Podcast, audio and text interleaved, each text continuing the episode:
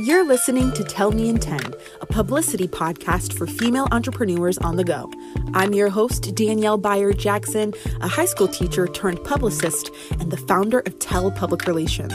And on this show, I'm teaching you everything you need to know to increase your visibility and enhance your reputation, all in 10 minutes or less.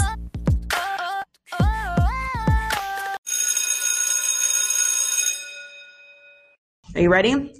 Okay, the first is this. And I, I, get kind of heated because I'm very passionate about this. I want you to win. The first is this we don't preview what's to come. We fail to preview for our guests what is to come. So this is what that means. You might put up a really beautiful graphic. You've got a date set, you've got a time, and you're excited to promote it. But all you do is keep saying, I'm having an event this Friday. I'm having an event this Friday. You should come. It's going to be awesome. And here are the people who are speaking. You should come. Okay. But people are more likely to attend your event if you have illustrated for them what to expect. So you have to let people preview the experience so that they can buy in. So this doesn't mean that your event is a bad idea. It doesn't mean that um, Um, there's anything inherently wrong with it you might actually be sitting on an event that's super creative and really awesome. But if you fail to preview for people what they can expect when they come, then you are not differentiating yourself from any other event. And think about it. We are now online. it's proven and it makes sense. It comes as no surprise, but we're spending more and more time online, especially during quarantine. So that probably means that people are overwhelmed by the number of options that they have. If you want to be memorable and differentiate yourself, you have to give people details that get them excited. So what are some examples of things that you can preview for your audience to get them excited to attend your event? One, who else is going to be there? Is this an event where you're roping in other speakers? If so, let people know. Oh, so and so is going to come. I'm so excited. In fact, she's going to do an Instagram takeover of our page and show you her day so you can get a feel for her style and really feel like you know her once you show up for Friday's event.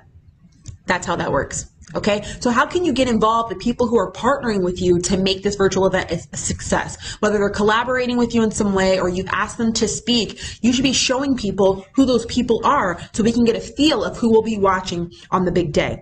The second thing you can preview is the program. Why are we not showing people a specific example of, hey, when you come to the event, the first 10 minutes we're going to do this, and then the next uh, 15 minutes we're going to network and we're going to put you into groups, and the last 30 minutes we're really going to get into yada yada, yada. Yada. Okay. A lot of times we don't do this because one, we don't know ourselves, which makes me nervous if you don't already know the program for your own event.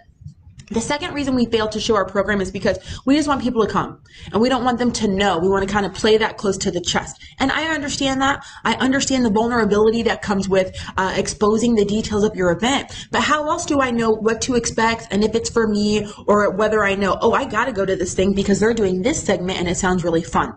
Okay, so the number one mistake to recap is failing to preview the event to people and let them know what's to come. And the way you can do that is by highlighting people who will speak and highlighting the program itself to give people a taste of what to expect. Okay, that's mistake number one. It's common. Stop doing that. And now you know how to stop doing that. The second mistake that we often make when we're hosting a virtual event is that we have no component that allows for audience participation. Now, this really ruffles my feathers, and clients know that I go really hard on this part. But a lot of times, and it's not your fault, it's natural. A lot of times, what we do is we want to talk about us. We want to showcase our business. We want to tell all the great things we're doing. And that's great that you're excited, and that's great you want to show all your features. But do you have any component in the event where people get to participate, or is it just you? Because just think about this from the user experience for a second. Step out of out of your perspective if you have to go and sit and listen, well, who wants to do that?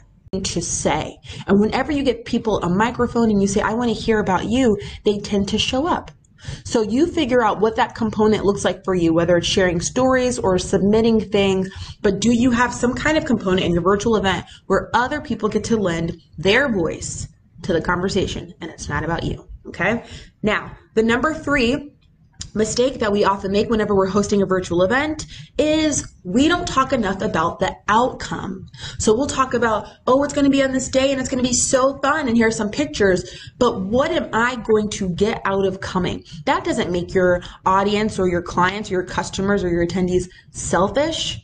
That's not what that means. But like I said earlier, there's so much competition in the virtual sphere for our attention that I have to be very selective over how I'm going to spend my afternoon. There's so many events going on. There's lots to do.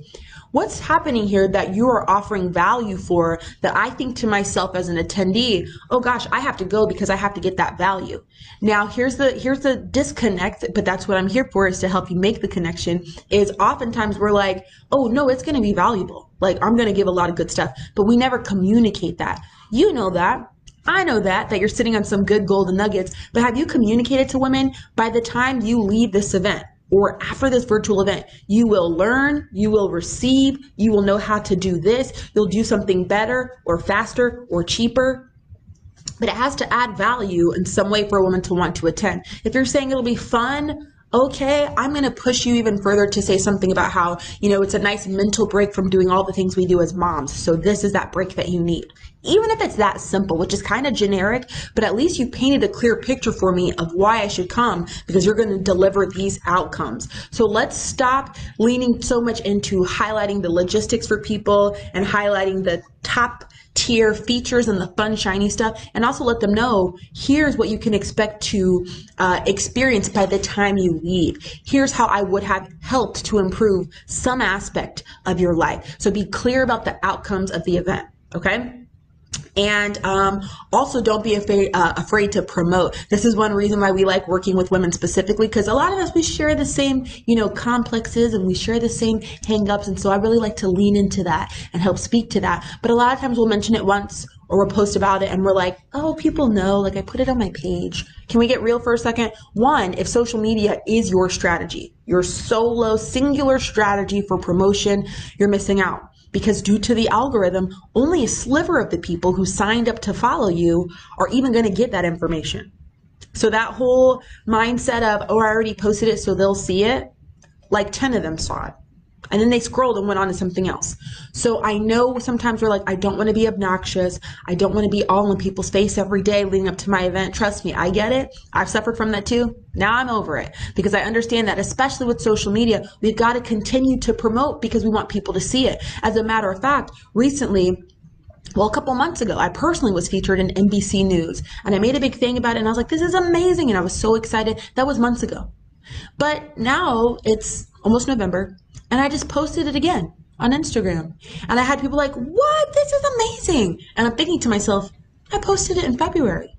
But it goes to my point. If you feel like I only want to post about my virtual event one time because I don't want to annoy people, that's just a personal mindset that we have of being super conscious of being obnoxious, and I respect it.